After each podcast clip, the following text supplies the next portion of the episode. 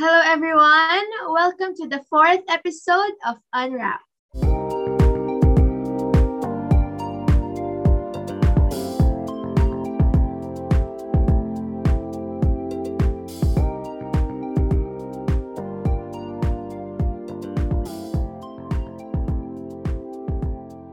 On our last episode, nakasama natin si Ate She and she shared with us her experience kung paano siya nagsimulang mag-serve sa ministries niya and even yung challenges na pinagdaanan niya but ultimately the main reason that made her stay. At sana marami kayong natutunan and na-inspire talaga kayo to join a ministry or to keep going sa current ministries niyo. For today's episode, I'm so excited kasi we will talk about five things I learned in my early 20s. I think most of us will be able to relate sa topic na to kasi our guest will share with us his life journey in just a little while. And I'm sure lahat ng ating mga listeners and viewers will be able to reflect and look back on their own life journeys din. Di ba? minsan nakaka-amaze when you realize how far you've come and it's always nice to see lahat ng pinagdaanan mo noon and kung nasaan ka na ngayon. So guys, sige, allow me to welcome our guest speaker. He is 22 years old. Pero pag-release na itong episode na to, parang 23 na siya. Or baka he just turned 23 habang nakinggan nyo to. Um, he is working as an iOS developer for an esports company. And currently, siya ang OIC president of YWAP Marikina. People who know him daw can say that he is a dedicated, kind, and God-fearing individual. Sige, let's all welcome King Copones. Hi, King! Kumusta? Hello, Greet mo naman ang ating mga listeners. Ayan. Hello everyone. Um, good morning, good afternoon, and good evening sa mga listeners natin dito sa Unwrap. And uh, ayun, sa mga gusto pang bumate, you can message me on Facebook or DM nyo sa Instagram. Ayan. And thank you for inviting me over dito sa ano sa Unwrap podcast. It's really a privilege na mabigyan ng uh, ng platform na makapagkwentuhan, to share. And I hope na yung mga listeners natin na ay mag-continue to listen for the rest of the episode. Yes, all around the world ang binate. Thank you, King, for joining us sa fourth episode na Unwrapped. We are excited and of course, super blessed that we are with you today. Pero this time, as our speaker na, we are excited to hear and to know yung mga iba't ibang detours mo in life in general and syempre as a good servant of God. We could have friends kasi, viewers or listeners out there na makaka-relate sa stories mo, that for sure will be full of lessons. So, let's not make this any longer. Let's unwrap it. So, King, besides sa intro sa'yo kanina, meron ka pa bang gustong i-share about yourself? Can you share with us your Christian life in the present? Ah, okay, sige. So, I think simula tayo sa hobbies and interests. So, madami din akong tinatry uh, during my spare time. And funny kasi wala akong mas specialize. Uh, I think those are singing, uh, playing instruments, um, photography, and minsan editing. Ayan. And also, laking Sunday school din. Pero, hindi nagiging active most of the time kasi nung time na yun, wala pa kaming permanent house. We used to move so, uh, to different places every year. And I was head then ng youth music team sa Redeemer's Fellowship for two to three years. And to take note, uh, that was my very first ministry sa church. And it was a great experience serving with the great uh, youth leaders then. Sa ano naman, sa, sa current Christian life naman, being appointed as OIC president ng YWAP Marikina, I did have a lot of adjustments then before ano eh, before sa pag-accept ng role. I mean, who would have thought na ako pala yung ma-appoint ni Lord for this role? Yeah. Eh ako nga yung palaging ano eh, natutulog sa meeting ng time na yon. So wala akong naiambag nung ano ng mga time kadalasan. Well, palagi naman akong present sa meeting, but you know, ano, mentally absent.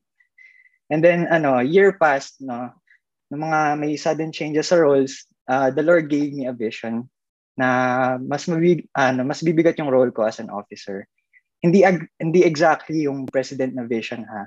Eh, but inunti-unti naman na mafe-feel ko yung pagiging accountable sa responsibilities. And also, ano na din, pinrepair na din ako sa faith ko, na condition din ako kahit papaano para mas ma-prepare ako for the role. Kaya nung mm. ano, nung later ano 2020, ah uh, hindi na ako ganun ka-surprise nung inappoint ako as president. So ayun. Okay, so yung first ever ministry mo sa church ay head na agad. No, head na siya agad sa sa Redeemer Fellowship. So sige, let's take a step back, King. Kung bibigyan mo kami ng glimpse about sa ano, sa old life mo, may point ba sa life mo na may difference ang isang king inside and outside ng church. Siguro ano, um, terms of habits, lifestyle, or mga hobbies mo sa old life mo. Was there some point in your life na somehow hiniwalay mo yung personal life mo from your Christian life? Um, eto Alec. Well, I can confidently say naman na na-overcome ko na siya. Kaya, yun. Also, sa akin, Alec, marami before kasi super dami kong mga selfish ambitions mm. sa life and ano, mga ungodly habits na very opposite sa ginagawa ko during Sunday sa church. So parang ang nangyayari, ano, Christian lang during Sunday and then the rest of the week uh, seems like a normal day. Na, yeah.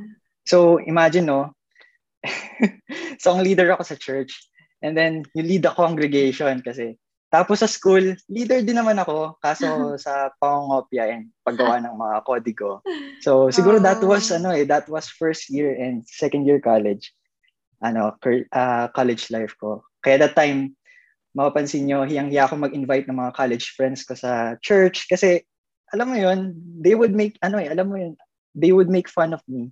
Hmm. So, isama mo na din yung mga, ano, yung mga pagsisinungaling sa parents kapag umaalis, iba yung paalam, tapos hihingi ng malaking pera pero sa ibang mo gagastusin. And, and then sa oh. selfish ambition naman, ang dami ko ding plans noon uh, for myself alone. Knowing that those plans mm. are not ano anchored kung yes. ano ba yung plans ni Lord sa life ko. So, ayun. Ah, so parang double life nung sa old life. Oo. Uh, May double life. Oh, okay. So sige, probably ito yung most interesting part. Um, ano yung naging greatest turning point ng life mo, King, which helped you change into the person you are now, ha? Okay, sige. So, uh, I think yung turning point ng life ko, Alec, ano, hindi siya nag-start nung naging officer ako eh. So, the greatest turning point ng life ko, I think it started uh, when God gave me a bigger role sa leadership journey ko eh. Mm. Kasi uh, doon ko kasi mas naranasan yung ano yung trials and doon mas bumigat yung trials. And doon ko mas kinailangan ng help from God. Yeah. Na-realize ko na hindi pala talaga kaya on my own. So hindi ko kayang magpetics-petics na ganyan. So and, and I'm not saying na kailangan mo pang maging president para ano, para lang siguro maranasan mo yung turning point na yan. I mean, mm. we all have different kasi na ano eh, na turning point sa life natin and the Lord knows that. So, mm. And I started to realize na unti-unti na sa bagay na ginagawa ko noon na hindi pleasing kay Lord. Uh, by having personal quiet time and prayer and slowly uh, making it a habit, I was able to be constantly reminded then uh, by the word of God. So, ano, while I'm still learning, siguro I'm going to share ano mga limang bagay practically yung mga natutunan ko so far. Okay, game. That really stood out sa life ko. Ayan. So, sige, simulan natin. No? Una, uh, una kong mga una kong natutunan, uh, don't waste the opportunity or privilege of personal growth. Okay. So, dito, uh, given my situation kasi before, uh, ang dami kong detour sa life, uh, yung mga past habits ko na hirap kong maiwan-iwanan sobrang mga minamahal kong habits na yan. Ayan. Mga tinetreasure ko sa buhay yan. So, ayun, before I finally decided na to embrace yung path of growth, which is to surrender my life fully to God. Um, pangalawa, yung pangalawa ko natutunan, ano, a lesson learned is a lesson shared. Hmm. Ayun. When I started to learn more about Jesus, uh, siguro about the great things that He has done sa life ko, I couldn't keep it sa sarili ko. Yeah. And so nung nag-handle ako ng life group, uh, I was able to enjoy siguro ano sharing it there and even sa inyo, sa aking mga friends and sharing my struggles and kung paano ko siya kasi na-overcome. Ayun, things like that. Tapos, uh, pangatlo, um, ayun, pangatlo ko natutunan, uh, make gratitude a habit. So, at this Decision point kasi ng, uh, at this point kasi ng buhay natin, you know, uh, pandemic, uh, this global crisis, uh, made me realize na uh, napaka-blessed and privileged kong tao. Mm. Uh, I have a job, meron akong, ayun, I can eat three times a day, Uh, we are able to pay bills. And nakakaraos kami ng family ko so far. And I mean, it's too bad kasi kailangan pang dumating yung pandemic for me to realize talaga kung gaano ako blessed. And uh, with the help of the social media then, so thank God, uh, using those people to remind us to be grateful and maging compassionate sa ibang tao. So, ayun, pangatlo. So, pang-apat naman, uh, take criticism as part of learning process. Hmm. Okay, so before kasi ako maging president, a lot of times, no, I refuse to take ano corrections from the people I work with. Mga kasi, rebuke. Uh, oo, kasi parang nafe-feel ko na nakakaliit, ng, ano eh, nakakaliit masyado. So may something na nagpo-pop up sa mind ko na may konting pride. Mm. So ayun. Uh, But then, I realized naman na meron akong ego problem. Ayun. So, when ano, kasi hindi ka, ano eh, pag sa, org- sa organization, marirealize mo na, hindi lang ikaw dapat yung nag-iisip eh. You're thinking as a team. So, dapat sa organization, lahat kayo mag-iisip. So, yung idea mo, hindi lang siya mag- magiging sa'yo dapat. Dapat you take yung mga, ano, yung mga ideas ng iba. Ah, sa so that, talaga. So that maano mo din, ma makita mo na you are working as a team. Kasi may tendency na mawala yung mga team mo eh. Na kasi sabi niya, ito, siya na lang laging nagde-decide yan. So ayaw din maka ayaw din makakuha ng feedback from the other. So ang pangit naman kung ganun. Mm-hmm. So ayun. Tapos uh, lastly, uh, ayun, think first before you speak.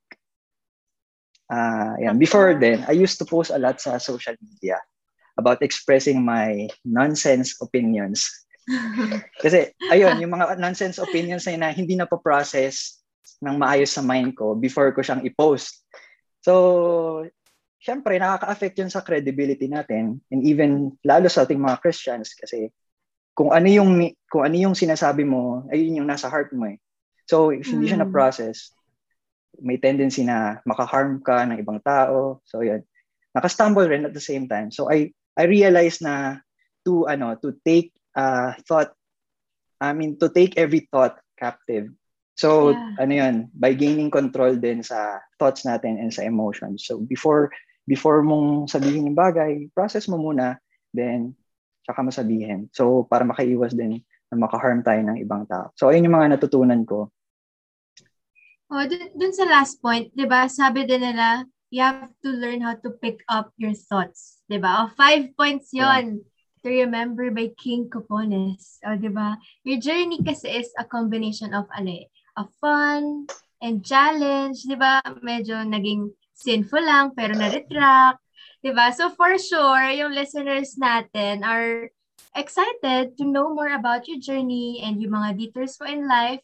Early 20s, diba? And how God guided you talaga through all of it. So ngayon naman, sige, let's, let's dive deeper. Let's unwrap the truth. As individuals, we all have struggles. At some point, that makes it hard for us to go on on our journey. So, King, ano ba yung mga go-to word of God mo na you use to remind yourself every time you're struggling or may anxious thoughts ka? Sige, i-share mo sa ating mga listeners and viewers.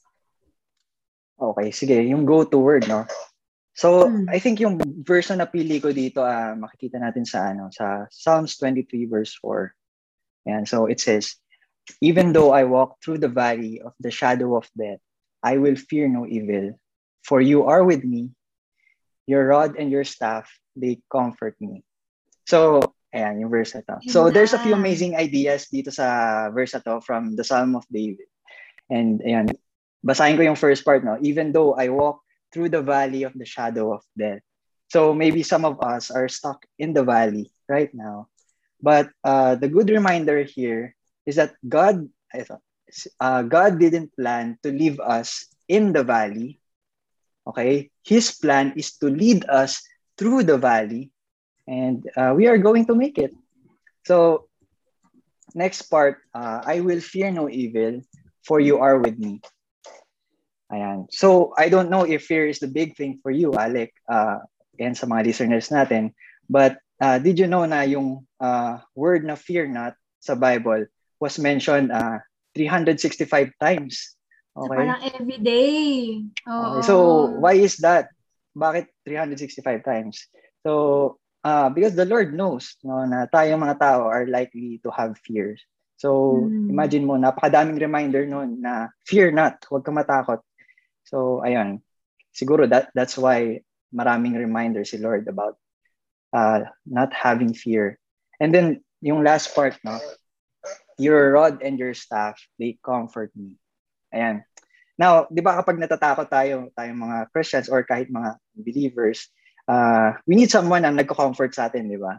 So, dito mm-hmm. sa sa part ng verse to, David reminded us na our Lord, uh, our shepherd, our Savior Jesus, has a rod and staff. So may hawak siyang rod and staff sa dalawa niyang kamay. So yung staff kasi ginagamit siya to lead to lead the sheep. So 'di ba ma- makikita natin no sa mga pastol kapag uh, naghahawak sila ng I mean nag ano sila naghahalaga sila ng mga ano ng mga tupa nag nag ano nag travel sila ginagamit nila yung staff na yon to lure yung ano yung mga sheep na magkakasama. Ay, hindi hindi siya pamalo. Oo, hindi siya pumalo. Ah, to lure. Okay, okay. Para hindi, ma- kasi di ba may tendency yung mga sheep, magsa-scatter yan eh. Magsa-scatter mm. sila and pag nag-scatter, possible may mawalang isa and pag nawala isa, possible mapahamak yun. So, ayun yung silbi ng staff. And the next thing, yung rod. Now, itong rod naman, hindi siya ginagamit sa ano, hindi siya ginagamit sa sheep. Ngayon, ang, ang use nitong rod, ginagamit siya to protect the sheep. Ngayon, kapag naglalakad yung, ano, yung shepherd, yan, tapos may ano, may may mga threat siguro, may uh, sabihin natin mga bear, ganun, yung mga wild animals. Ah, okay. Eh, ginagamit yung rod na yun pang taboy. So those are the things na ginagamit ng shepherd to comfort and to help yung mga sheep to avoid yung struggle siguro, to avoid, so parang i-relate lang natin sa sarili natin, to avoid yung struggle, to avoid yung fear, to protect us, and to comfort us. So, ayun. Okay, I agree with ano, kay King David, ang writer ng Psalm 23. Kapangalan mo pa, King David. 'Di ba? No matter um how much we struggle, kahit ano pa yung mga oo, magawa natin na somehow hindi pleasing kay God, He is the only one who can change us and who can make us beautiful again. Ngayon naman, let's go to our final segment. Sige, let's wrap it up. Okay, King, as a person who really went through a lot in life already, ng early 20s mo ha, what is the advice that you can share to everyone watching and listening to us na sa tingin mo will help them continue their detour and will make their journey more pleasing and beautiful in the eyes of God?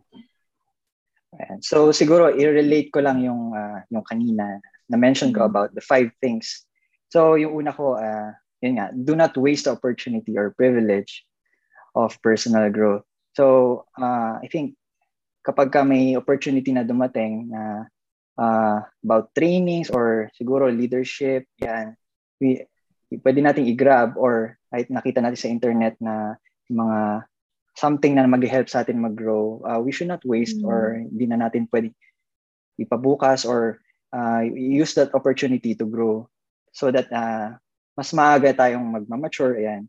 So, na- number yes. two, a lesson learned is a lesson shared. So, yun nga, uh, I forgot to mention yung story na gusto kong i-share. Uh, recently lang to, before, kasi I was preparing for, ano eh, for the podcast then. And uh, while answering the question, na-realize ko na recently, I had I had a conversation with a youth member ng YWAP Marikina. And during to nung level up, uh, nung fellowship, and uh, sabi niya, Kuya King, paturo naman ako nito. So, mm. ayun, paturo naman ako Kuya King mag-edit. So, sabi ko, napaisip ako, may may isang youth na din na, or may mga youth na din or may mga churchmate na din ako nagsabi nito sa akin dati na uh, they are really seeking for knowledge or dito para matuto dito sa skill na to. And then I refused that time kasi wala lang, I just felt like uh, I just felt like ayoko. And uh, given na may time ako noon, so this time uh, I accepted the ano the request and sabi ko sige tara session tayo. So ayun, sabi niya Kuya King, wala akong laptop. Uh, sabi ko, meron kang phone. Sabi niya, opo, meron po ako. So sige, download mo tong app na to. Then he downloaded the app. Tapos ayun, sabi ko sige tara, uh, screen share ka, tapos turo ko sa iyo kung paano yan. So ayun, uh, binigyan ko siya ng simple task about editing. And uh, and the good thing na natuwa ako kasi ano eh, uh, regardless kung ano yung gamit na meron siya, meron siyang dedication and sobrang bihira nun na makakita ng ganun sa sa current situation natin kasi mm. uh, given na mara, maraming ano na problema sa mga device and uh, sa kanya we, ano eh, ginamit lang namin kung anong resources na meron kami. So, ayun, uh, I'm glad na he's really willing. So, I hope na magkaroon pa kami ng mga session. So, ayun, a lesson learned is lesson shared. So, I shared uh, yung, yung knowledge na natutunan ko and yung skill. Uh, I was able to share it to others so that uh, ma- mm. ano din nila, ma-practice din nila.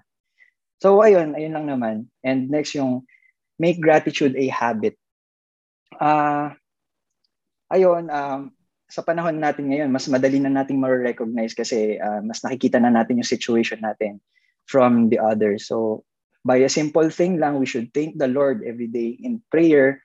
Ayan, uh, thank God na kung ano man yung nakukuha natin or ano yung blessing na natatanggap namin, uh, natin, whether it's small or big, ayan, we should uh, practice or making it a habit. So everyday prayer, we thank the Lord kung ano yung natanggap natin sa buhay natin. And we rejoice.